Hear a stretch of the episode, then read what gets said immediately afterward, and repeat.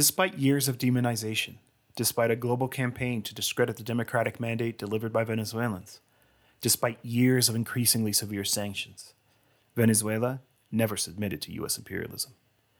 And on Saturday, March 5th, 2022, it was Washington that was forced to admit the failure of its years long strategy of pretending some obscure opposition figure with no real power was president. The real elected president is, and has always been, Nicolas Maduro. It was Maduro who received the high level delegation in Caracas. And it was the Maduro government that the US would have to negotiate with as they scrambled to find solutions to a potential energy crisis. Although the meeting ultimately failed to produce an agreement, the episode was an extraordinary show of dignity for the people of Venezuela.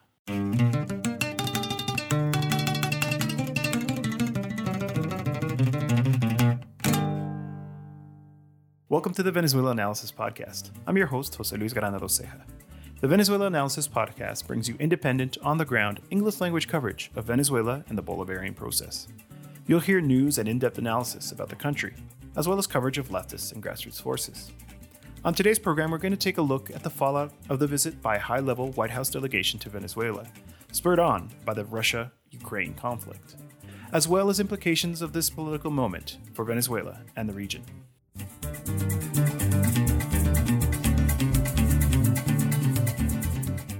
News of the U.S. delegation to Venezuela came as a surprise to many. The U.S. team was led by White House Latin America advisor Juan Gonzalez.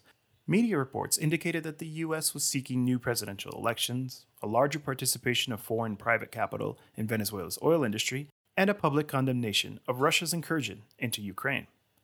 The Biden administration representatives reportedly offered Venezuela a temporary return to the SWIFT financial transaction system. Suffice it to say, that was not a feasible proposal. For their part, Venezuelan President Nicolas Maduro and Vice President Delcy Rodriguez instead demanded broader sanctions relief and the return of foreign assets, such as oil subsidiary Citgo.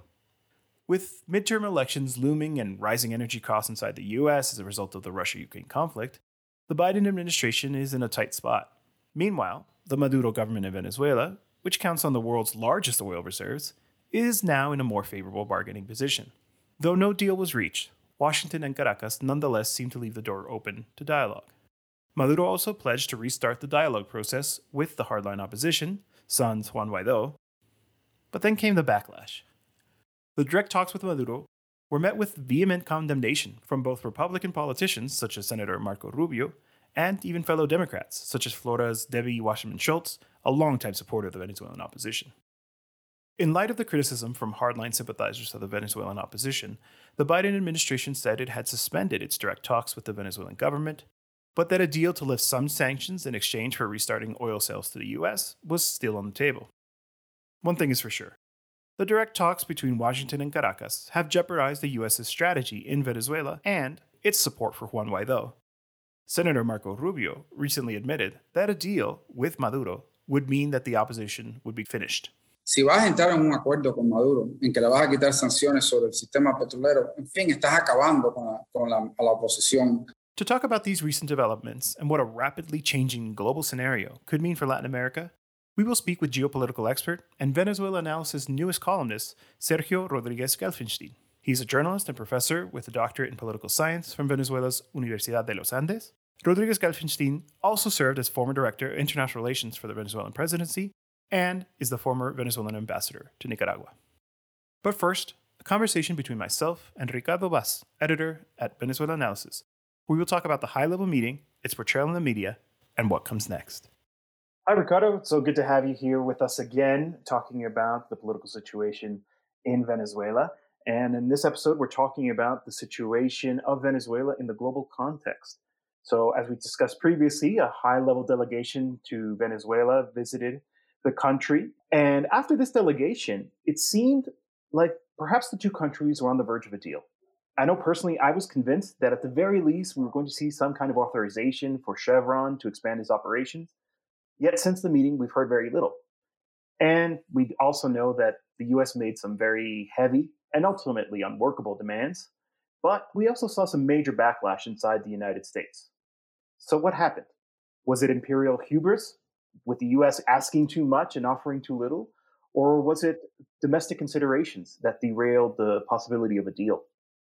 Hi, Jose Luis. As always, a pleasure to be here.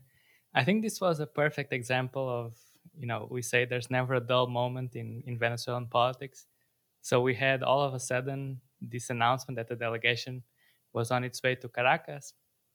And then it seemed like a, a game changer. But here we are one, one month later, and not really much has changed. So basically, I think there was a case of confirmation bias from everyone who was analyzing it. So perhaps the, the hardliners were saying that the, the US was here to tell Maduro that the game was over. That doesn't seem very plausible. Some here who are perhaps too critical of the government from the left saw it as a kind of final capitulation from Maduro to the US, which also doesn't seem like it like that's the case. And perhaps the most hard, the most uh, vocal government supporters saw this as the you know a victory for the government in, in forcing the, the United States to to come back to, to the table.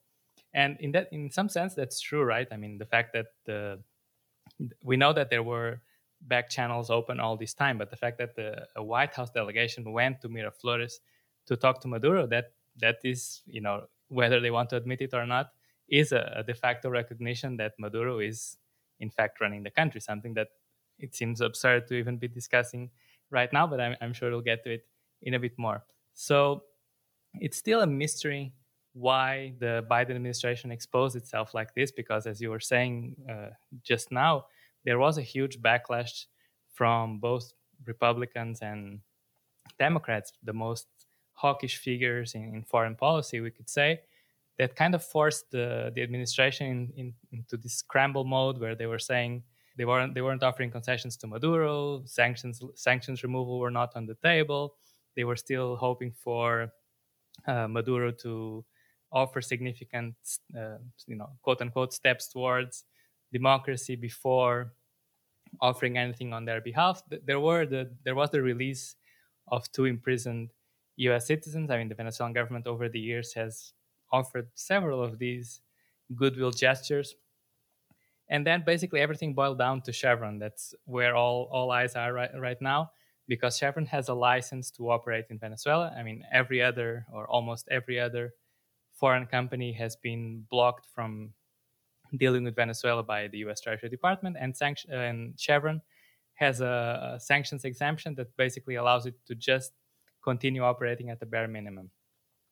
So, with the Ukraine conflict and you know fuel prices going uh, through the sky there was an urgency from the administration to to find alternative source and that that was the main motivation for the trip to caracas and the way to do that without any significant sanctions relief is by expanding chevron's license that is instead of just allowing it to maintain this bare bones of an operation allow it to uh, to expand its operations to get paid in, in oil and so on and, and really uh, allow for a Venezuelan crew to to go back to to restart its shipments to to U.S. refineries. So that's more or less where we're at, and there are many contradictory signs right now. I mean, everyone has an opinion, everyone has a source. Some of them say that there will be an expansion, some of them say they won't, and that that's more or less the where we are right now. So we, we go back to the mystery of why the, the Biden administration took this step publicly. My, my speculation is that uh, there was a, a, signal that they really wanted to shift policy, and it was a demand from the Maduro government that they go pub- public so that they assume the political cost and not just continue with this game in the shadows where, where they can uh, you know push the, the hardline policy and even though it seems that they're not the, the US officials are not totally convinced about it. So I, think there's still a lot to explain, but that's more or less my my reading into it. Yeah, and I think also the United States was interested in seeing if it could drive a wedge between Venezuela and Russia, given the geopolitical situation right now. You know, as we know, Venezuela and Russia do have a long and important relationship, and I do think that there is a considerable fear amongst U.S. policymakers that Russia's foothold, quote unquote, in Venezuela could present a national security risk for the United States. We also know that the media landscape plays a really important part in terms of US policy towards Venezuela. And we've previously talked about US media outlets and their mental gymnastics in order to maintain this idea that the opposition leader, Juan Guaido, actually wields any kind of authority in the country. You and I know, readers of our website know, that that's not actually the case. Yet, as we saw in this delegation, they didn't fly down to Caracas to meet with Guaido. In fact, it turns out he probably heard about this meeting the day of, maybe the day before. They met with Maduro in the presidential palace. Yet, once again, we saw efforts by US media outlets to portray him as relevant. Can you talk to us a little bit about some of the more egregious examples of this narrative being constructed in US media? And why do you think outlets insist on amplifying Guaido?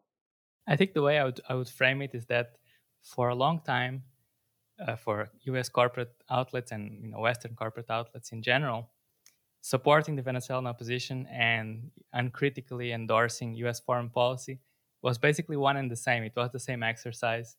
And perhaps that, you know, lack of, of the lack of a need for any critical ability perhaps explains why outlets send these very mediocre, and that's putting it mildly, these mediocre journalists to be their correspondents in Venezuela, right? Like uh, Brian Ellsworth from Reuters or Anatoly Kurmanaev from from the New York Times and the Guardian. The Guardian has had these legendary figures like Rory Carroll and, and Tom Phillips because basically there was no journalism to be done. It was just echoing what the opposition said or echoing what the State Department was saying, which was basically the same.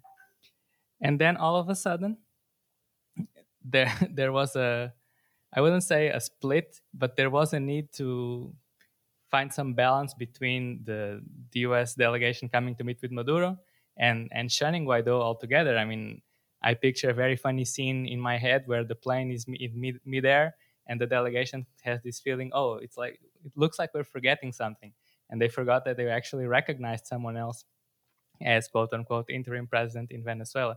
And the same thing happened with the, the New York Times report that broke the news that this delegation was on the way. It's only midway through that they feel kind of obliged to to remind their readers that there was this other figure who you know does nothing does zoom calls has these small gatherings that look like picnics every once in a while that for some absurd reason that's still hard to explain. He's recognized as the the legitimate president in venezuela. And in fact when we were talking about backlash just now the the angle that the, the people who opposed this uh, biden move chose was precisely that you know the administration the administration recognizes Guaido has that change, and the administration has this uh, recurring answer that you know the stance has not changed, and and so it was a, a difficult exercise for the media to try and justify on one hand the the Biden rapprochement because I mean it's a reflex to just endorse everything it does, and at the same time try to safeguard Guaido's legitimacy. Right now, it's a bit easier because, as you as we were discussing before, the this this progress at least on the surface has cooled down. So it's a bit back to business as usual. But before i mean in the past two or three weeks it was really interesting. I mean one egregious case was was reuters who said something that i think is a blatant lie that the this us delegation went to meet with guaido after meeting with maduro. I mean guaido will broadcast if he has a Zoom call with some foreign minister from Slovenia. So I don't think he would have met with the delegation from the White House and not said anything about it. So that was really a a, a blatant a blatant attempt to to rewrite history. And other cases, we saw, for example, Bloomberg say that you know the, the US is not going to offer anything. It's waiting for significant concessions from the government before even allowing the Venezuelan officials to contact Chevron executives, which also seems very far fetched that the, the, Maduro government would, would go through all these lengths just for the privilege of talking to oil executives. So that's more or less the, the scenario. I mean, everybody else had these pieces like the Associated Press of Guaido feeling uh, shunned and, and embarrassed and angry or, you know, but the fact is that it doesn't really matter. But the way they try to frame it is that it was the the opposition, the hardline opposition's reaction that forced the the hawks in, in Washington and Florida to go at the, the administration when in fact in fact it's the opposite right i mean it's these people who actually need uh, someone who is as useless as, as guaido to maintain this this very hardline policy because if we think about it we are now over three years into this experiment and there's no exit plan right? I mean we had guaido proclaim himself and i think the, the people in at the time the trump administration thought that either the government would fold or the the military would stage a coup and then they would they would see what would come after. But they, there is no no way to get no easy way to get rid of Guaido and that's why the Biden administration is still stuck with him. We've seen in actually some coverage where the seems like the Biden White House is reportedly seeking a way to kind of get out of this this bind that it finds itself in that's considering a change in terms of its approach toward Venezuela. And one of the things that came out of this direct meeting between the White House and Caracas was this commitment by the Venezuelan government to resume talks in Mexico City with the opposition factions. Although we should be clear that the government has also ruled out talking with Guaido. So, with Guaido's increasingly weakened position and even Marco Rubio openly admitting that a direct deal between Washington and Caracas would mean that the opposition was finished, what does this mean for the negotiations between the government and the opposition? Yeah, I mean, Rubio should have said that part out loud. I think one thing just to clarify when we're talking about whether it's corporate journalists or US officials considering a change of tactic when it comes to Venezuela, it's not born out of any any principle or any uh, understanding that sanctions have had devastating consequences for the civilian population. It's all within the spectrum of American exceptionalism and, and what's the most effective way to effect regime change going back to what you were saying, that was perhaps the most visible, at least in PR terms, the most visible consequence of this meeting with the with the U.S. delegation, the the restart of dialogue with the, with the opposition. However, if I had to sum it up, I think the reason why there's perhaps this change in in the in the international scenario and, and the relationship between Venezuela and the United States, I think that for the first time, leverage has swung in favor of, of the Maduro government they're not as desperate as they used to be because oil production is, is going up, even if very slowly. There's a modest but also encouraging economic recovery. So uh, I think in terms of timescales, Maduro is in less of a rush than the US, or at least not in as much of a rush as he was before, because the, the motivation for the Biden administration was they have midterm elections on the horizon, and if fuel prices are very high, that's going to be a problem. Whereas for Maduro, he only has elections to look forward in 2024, and that can even be late 2024. So, of course, he has an interest in sanctions relief that will allow uh, far, a faster economic recovery, that will allow the improvement of living conditions, and in turn boost his, uh, assuming that he's the candidate, of course, that's still that's still far from decided, boost Chavismo's chances of, of winning of winning re-election. So, in that sense, we've we've had a month since this meeting with the with the U.S. officials, and other than a few public uh, statements, we have seen no real progress towards restarting negotiations. In fact, we have seen the opposite. We've seen this this episode that you were mentioning, where there was some evidence of Guaido's far right party, Voluntad Popular, being linked to a to a drug a drug lord that was detained in Colombia. And so the Venezuelan government seized upon that to say that we're not going to talk to drug dealers. They had also said before that they're looking to to have a wider, more inclusive process. So all of that to me says that Guaido's influence is diminished, and the government, at least for now, has time on its side. So it's in no rush to get back into into negotiations because it knows that the longer this goes, the the less importance Guaido is going to have, and with a more fragmented opposition, its bargaining position is also stronger. So that's more or less where I think things, things stand right now. I I would expect talks to resume at some point, but it doesn't look like it's imminent. Yeah, not to mention the world is changing very rapidly. In our next segment, we're going to speak with a political analyst who's going to talk to us about how this new scenario it could actually be favorable. A multipolar world, which is something that has always been on the table in terms of Venezuela's political process, is now something that could offer real alternatives and perhaps even render moot the question of Venezuela's relationship with Washington, at least in the long term. Well, Ricardo, that's all I have for you today. Thanks so much for being with us. As always, really valuable contributions to our understanding of the situation in Venezuela. My pleasure. Una nueva geopolítica de paz en nuestra bandera. In our interview, Sergio Rodriguez Gelfenstein speaks to us about the struggle against imperialism in a context of declining U.S. hegemony, as well as the prospects for regional integration in Latin America in an era that some have termed the New Cold War. Thank you for joining us. The U.S. meeting with Maduro was due to the fact that in Venezuela there is a brave people who never submitted to the efforts of imperialism to oust their government. But leaks from the meeting indicate that we are still quite far from a normalization of the bilateral relationship. What can the Venezuelan government do to respond to these representatives of imperialism who seem to be willing to cede very little or even nothing at all? Es que eso se inserta en una lógica mucho más global, es mucho más que una relación bilateral eh, entre Venezuela y, y, y Estados Unidos. Well, this is part of a more global logic. It's much more than the bilateral relationship between Venezuela and the United States. At this moment, from the pandemic onwards, and especially since the war in Ukraine, everything that's happening around the world is much more interconnected. It would seem like a new world is rising. It looks like all moves that are being taken against Russia, Russia had seen them coming. They had eight years to prepare themselves for this conflict and for the political, economic, media repercussions. They seem to have an answer for everything. And in Russia, they don't seem scared, worried, or depressed about the actions taken against them.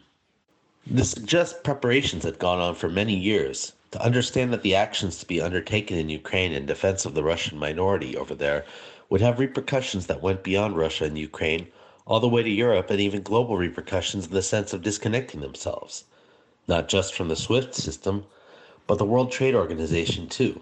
Russia has just been expelled from the UN Human Rights Council, which could lead to Russia leaving the United Nations. So we begin to have a world with two international systems that run in parallel. So the question is where the situation will end up. I realize that what I'm saying might sound crazy or far fetched, but look at where the world stood two years ago and where it is now. We need to insert this US Venezuela negotiations in that context, because if that scenario came to pass, and understand that right now, for obvious reasons, these are in Venezuela's interests, how important would ties with the US be for Venezuela? What importance could it have? If a parallel world is set up where Venezuela gets to establish its economic ties and political ties, this relationship with the US will be of little importance. Evidently, the United States had a knee jerk reaction, an immediate action to respond to all this debacle, which is swinging around and backfiring not just against the US, but also against Europe, especially against Europe, which is feeling the fallout from the sanctions. As such, at the level of sanctions and the escalation of sanctions, it's becoming practically impossible for the world to continue living in current conditions. Because there is a world on the surface and a world below the surface. And this world below the surface is not a smaller one. If we recall, for example, the number of countries, and this has been said many times, we're talking about 89% of the global population in the UN General Assembly voting to reject Russian today. Today in the Human Rights Council, the number of votes from countries abstaining or condemning Russia, and in the opposite direction, the number of countries supporting Russia is growing.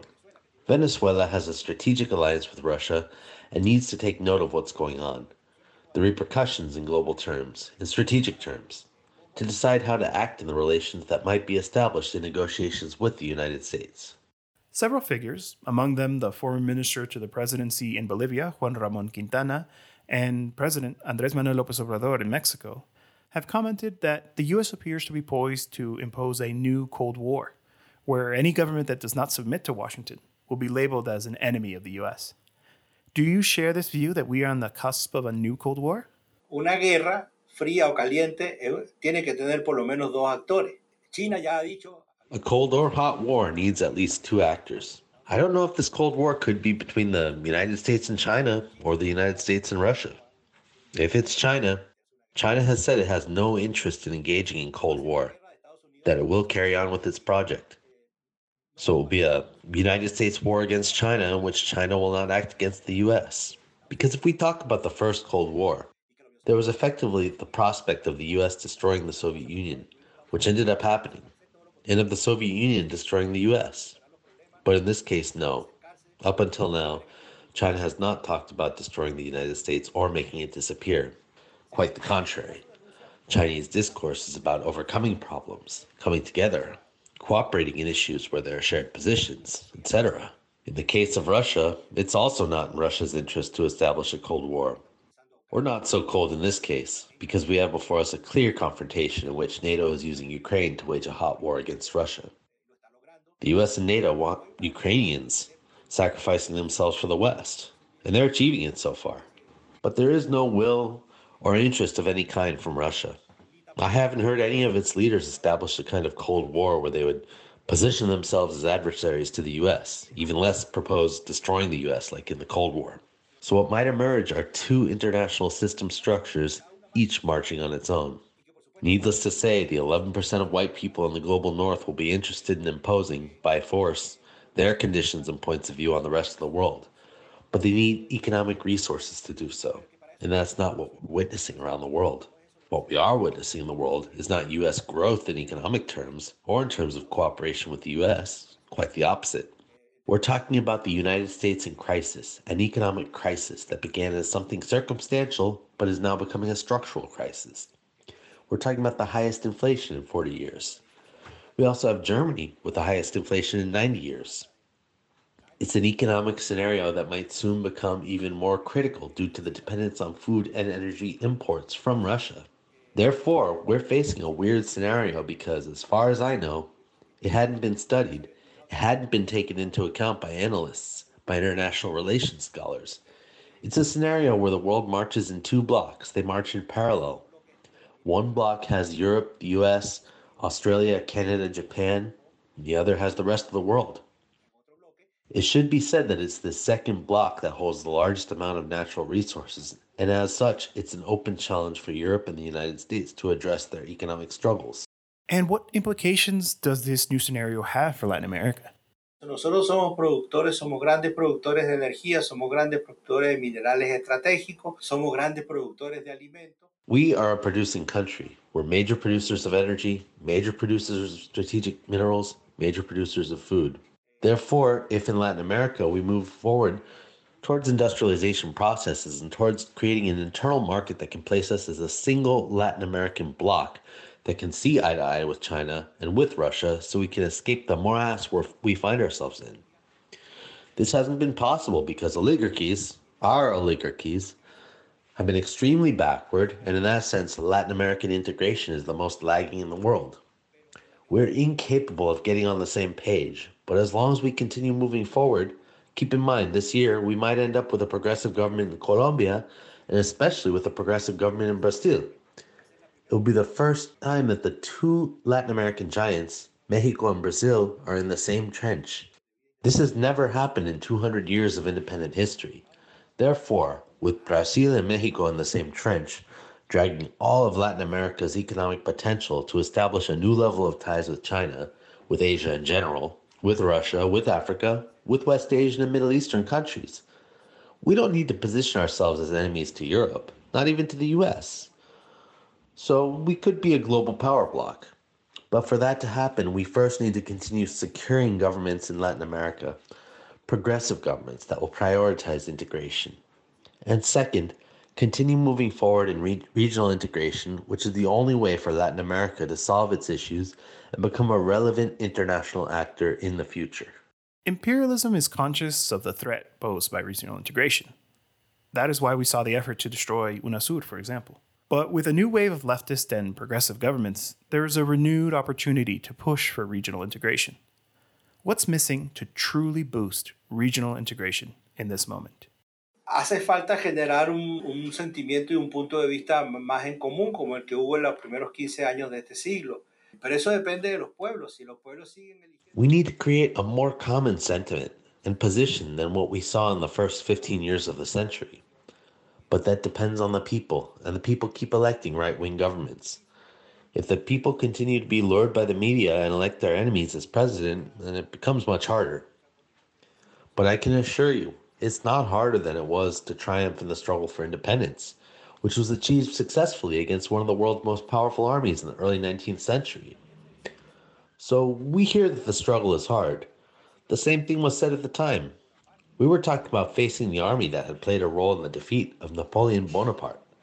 In Venezuela, in the year 1815, an army landed with 15,000 men, led by the most brilliant general the Spanish ever had in the Independence War, and we defeated them. Not only did we defeat them in Venezuela, but we were able to take our army to the south. We defeated them in Ecuador. We defeated them in Peru. We defeated them in Bolivia. In other words, those who think of doing political transformations and expect an easy ride should look elsewhere. Find a way to never confront powerful enemies, and those powerful enemies will take it easy on you. Don't go for the tough struggle, find something else. But if you want to be a revolutionary, if you want to transform society, if you believe, like the World Social Forum motto says, if you believe that another world is possible, you need to fight and face up difficulties head on no matter how hard they are. If you expect to do something without any difficulties, then it's better to look elsewhere. You won't find it here. Our history is with a capital H. It's supposed to overcome obstacles. When you study study the life of Bolivar and you analyze what he did, you realize that this man and all the independence heroes had to overcome difficulties every day, all their lives. They never had it easy, just like now. Not only was there an external enemy, there was also an internal one a struggle against these oligarchies that were pushing for independence, but to take over the state in order to have it serve their own interests. In that sense, we're not facing something new. If you read Bolivar's letter from Jamaica 200 years ago, he was forecasting what we're going through. Therefore, we cannot be discouraged by the difficulties. We need to build from the positives, from the points in common. We must join our efforts and persevere to find these common points. No one would have guessed three or four years ago that President Lopez Obrador would embark on such huge efforts like he did while Mexico held the pro tempore presidency of CELAC, so that CELAC could rise again from its ashes to assume its protagonism in the regional integration scenario. Well, we also have tough situation now because at the helm in Argentina is a cowardly, indecisive, faint-hearted president. Not even his people believe in him. But in any case, such is the path and struggle of the peoples. It's not always straightforward. It's dialectical, with setbacks and progress, and we have to believe, because we trust the people, that the advances will always outnumber the setbacks and we will continue moving forward. I'm an unrelenting optimist in the sense that I don't see a setback in strategic terms.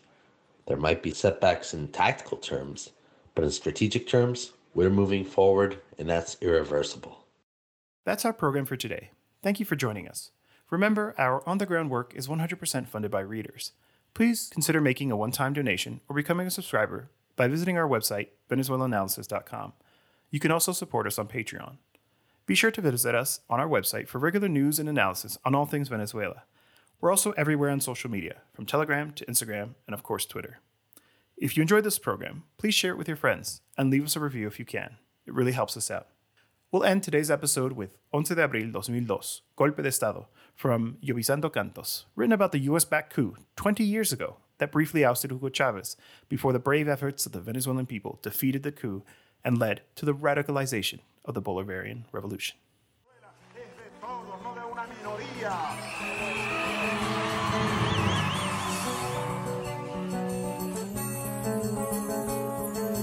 Ustedes venezolanas, ustedes venezolanos que me adversan, pues adversen. Yo no puedo, trataré de, que, de hacerlos cambiar, ojalá. Pero ustedes no pueden adversar esta constitución. Pido perdón al que me escucha si solloza mi canción.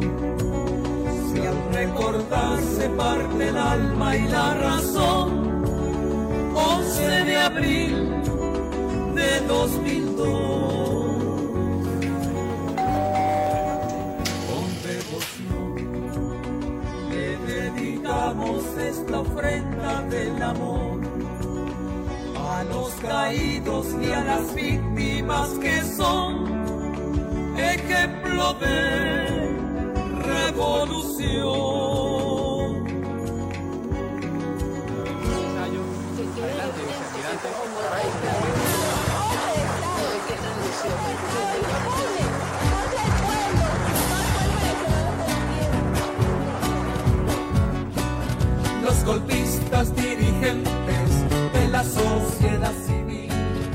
una marcha convocada que terminará en Chuao. Se vienen por la autopista, engañados, disociados, manipulan los golpistas y la marcha desviado.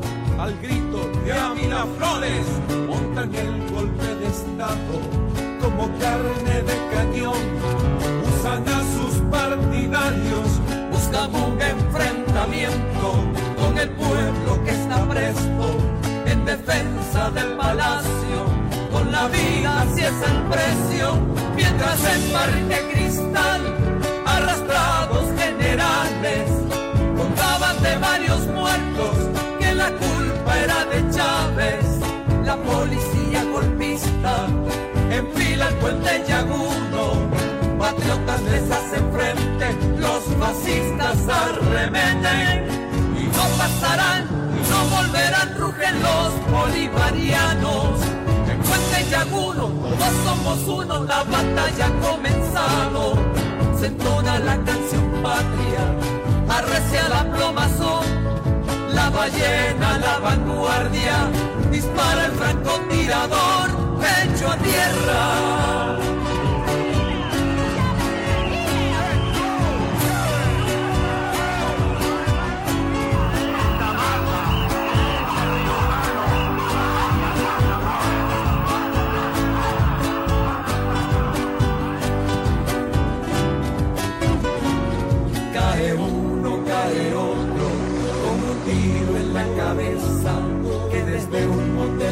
Asesinos con certeza.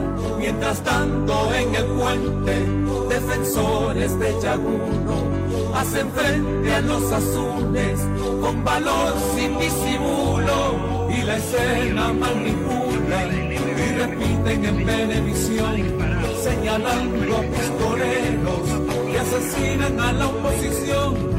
Pide calma el presidente en cadena nacional. La pantalla es dividida, el golpe es monumental. Encabezan la traición los que se decían leales, nunca fueron activados las defensas ni los planes. Silencian el 8, amenazan bombardeo se entrega mi comandante, resistencia volveremos.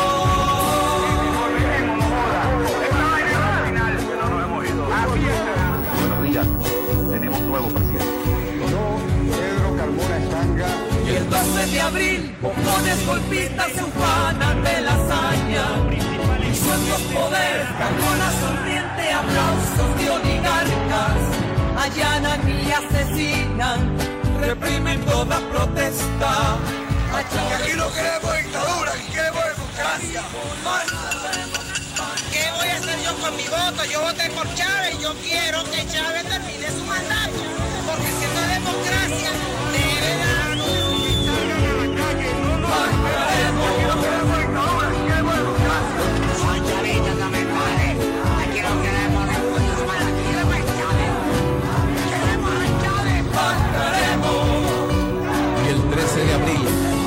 soldados y pueblo heroico revierten la patraña. Cobardes golpistas huyen en presencia del poder popular. Comandos rescatan a mi comandante en la isla de la Orchila. Gloria al bravo pueblo. Aquí seguiremos. Con Chávez vencemos.